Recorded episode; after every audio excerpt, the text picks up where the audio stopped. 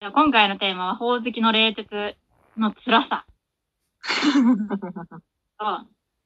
まあ、あの、ほおずきの冷徹は結構、まあ、ここ最近の、まあ、代表的なギャグアニメ、ギャグ漫画として挙げられることが多いと思うんですけど、結構ね、あのー、定型が強いね。定型文的なよう、ほおずきの冷徹は。だけど、例えばやっぱり、まあちょっと世代が後ろになるけど、もっとちょっと世代が遡るけど、銀玉とかは、もうちょっとね、いろいろな形があったんよ、銀玉のギャグは。ああ。うん。まあでも基本的にいろんなキャラクターがいっぱい出てきて、バカなことをやるっていうのはまああったんだけど、銀玉の場合は結構取り上げるものに幅があったというか、いろいろな形で楽しませてくれとったんだけど、はいはいはい。なんか、ほおずきの冷徹はね、あ本当に納得がいかんところがね、結構あって。おう。うん。いや、なんかこれ前あの、キャンプに行った時に話したと思うけど、うん。いや、なんかあの、地獄なのに、なんで現代日本みたいな発想で、みんなが喋ってるのかという、あ怒りがまず、ちょっとあった。理不尽なんだけど、そういう作品なんだから受け入れろやって思うんだけど、なんかこう、地獄にいるという、地獄っていうのはまあある種超越者たちがいる場所じゃん。神様とかそういうね、類の。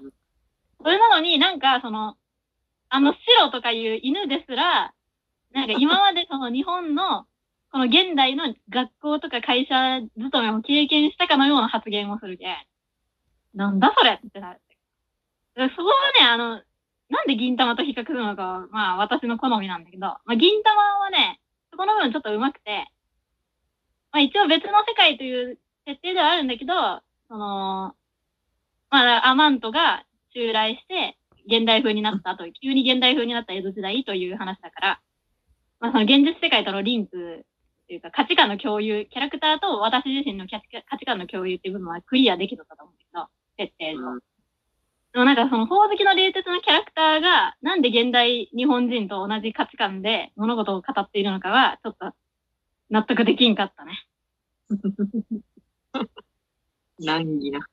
うん。で、しかも、その、それが、サブの、なんて言うんだろう、そ、それがメインの話じゃなかったらいいんだけど、時々そういうのが出てくるっていうわけじゃなくて、なんか結構ね、その現代日本人の愚痴みたいなのを延々としとったじゃん、宝石の。うん、まあそうじゃね。エンマ様がおって。いや、だけどなんかね、乗りづらかったろ。で、大体、まあ例えばその、まあ、宝石の冷徹の再現をするんだけど、うん。例えば、その地獄にものすごい長蛇の列ができとって、で、で、行列に割り込む人みたいなのがおって、亡者で。うん。あ、その、なんか、白とかが、ああやって行列に割り込む人っているよねみたいなことを言って、その周りのキジとか猿とかが、まあなんか犬の友達とかが、いるいるみたいな。で、その、あるあるネタをね、話すんよね、みんなでね。食堂とかで並んでたら、あの、箸とか取りに行ってる間に割り込んでくるやつとかいるよなみたいな。そういうなんかこう、現代日本人のその割り込みあるあるみたいなのを各自がいろいろ喋って、こういう人間っているよね、みたいな話をして、で、なんか、宝月様が、なんか、そういう人間は、なんちゃらかんちゃらなのですね、みたいな。なんか言うみたいな。ね、そういう、もう定型だから。決まりきったから。こういう人間っているよねって誰かが言って、まあこうだよなみたいな。あの、〇〇の時には大体こういう風になるよなあれって大変なんだよみたいなことを言う。うん。で、それをね、漫画で読むとほんまにしんどかったんだけどね。アニメで見たら、まあ、まだ見れたっていう。ああ。いろんな制作者がやっとるという気持ちで見るだけ。なんか、まだコーティングされてて見れた。はいはい。でもね、なんか今やっぱり銀玉と比較して思うことがあるんだけどね。うん。やっぱりね、銀玉って私よりちょっと上の世代の人の漫画なんよ。うん。だから空知秀明がちょっと私より年上、だいぶ年上の人じゃんか。うん。だけどなんか、その、空知秀明が出してくるあるあるネタは、私にとってはちょっと馴染みがない。うんうんうん。だけど、そうね。ドイクで、うわーわかるってなるわけじゃないんよ。ある意味でもそういうふうに、その大人の人が言っとる、自分よりちょっと大人の世代の人が言っとるあるあるネタが一番子供にとって面白いんじゃないかなと思う。そうじゃね。うん。ちょっと何言ってるか分からんとかあるけど、上の世代は上の世代でなんかうん、あるんじゃろうな、なんかっていうのが分かりつつ。いや、ある意味、その上の世代が言っとるあるあるネタで笑える私ってすごいみたいな、うんうん。そういう部分ってちょっとあるなと思って、なんかそういうネタを知っている私みたいなところで笑っとるんじゃないかと自分もね、分析して思ったんよ。だけど私にとって銀玉が面白いのは、私よりも上の世代の人が言ってる、やってるギャグだから、じゃないかなと思ったね。はいはい。ああ、それはちょっとあるかも。うん。だけど、美味しん坊も面白い。私より上の世代が言っとる人、言っとるギャグだけ。だけどね、やっぱり、ほおずきの霊術はすごい同世代感が強くてね。なんかね、はははってなってしまうんよ。同世代の人が言ってる面白いことって。なんでなんだろうね。私がちょっと車に構え、車に構えすぎとるだけなの。い まあまあ、車には構えとるよ、そりゃ。や、車には構えとる。だから多分、ほおずきの霊術も、私の世代よりもっと下の世代の子だったらすごい面白く見れるんじゃないかなと思う。ああ、そうかもね。うん。だけど、ちょっと大人なあるあるネタをしてくれるわけじゃんか。ああ、そうだね。な会社の話とか、そうそう。ある意味の背伸びしとるような感じでけ。うん、ちょうどいいよ。でね、やっぱり銀玉面白くないって言っとる銀玉の作者と同世代の人の気持ちが分かった。そういうことかと。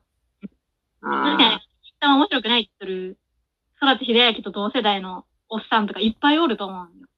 あ、うん。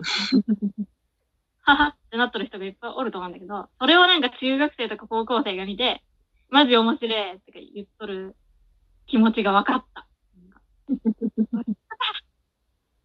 なんかギャグ漫画に関わらずなんか、ああ、多分これ同世代なんだろうなって思うとうん、一個なんか作品を見るにあたってのパラメーターが増えるのはちょっとある。うん、そうだね。なんでなんだろうね。やっぱより地続き感がなんか一個うん、増えてしまうんよ。そうだね。あとやっぱりまあ考えとることが大体一緒だけどね。意外性がないけびっくりして、ああ、なるほど、面白いわってならんのよ、あんまり。ああそうだよね。あ、ね、意外性、意外性ね。なんか、ほおずきの冷徹読んどるときは、本当に、あの、同世代の、まるまるちゃんってめっちゃ面白いんよって言われとる人が、言っと、なんか言うギャグみたいな、もう延々と聞かされとるような感じの気持ちだった。もう悪意がすごい。一号さんの。いや、もうね、なんかしんどかったんよ、本当に読んどって。マジで。うん、でも、いや、私、漫画割と読んどったけどね、しんどくなってはなかったけどね。そうなんだ。いや、いや、なんかこじらせとるんだろうな。私の心の中で。今そんなちゃんと読もうとしとらん。どうじゃろう。おパラパラパラっとね。いや、でも私はね、ね。うん。もう笑おうと思って読んどったけん。あー、それはちょっと、それは笑いにくいよ、それ。私はなんかあの、人気だった、サクサク？名前も出てこんけど、あのなんか医者のやつ、サクサクじゃねユサポールあのキャラクターと、大好きの関係が知りたくて読んどっただけだけね。まあ、あれもステレオタイプ的なケンカップル的なやつだったよね。結局。まあね。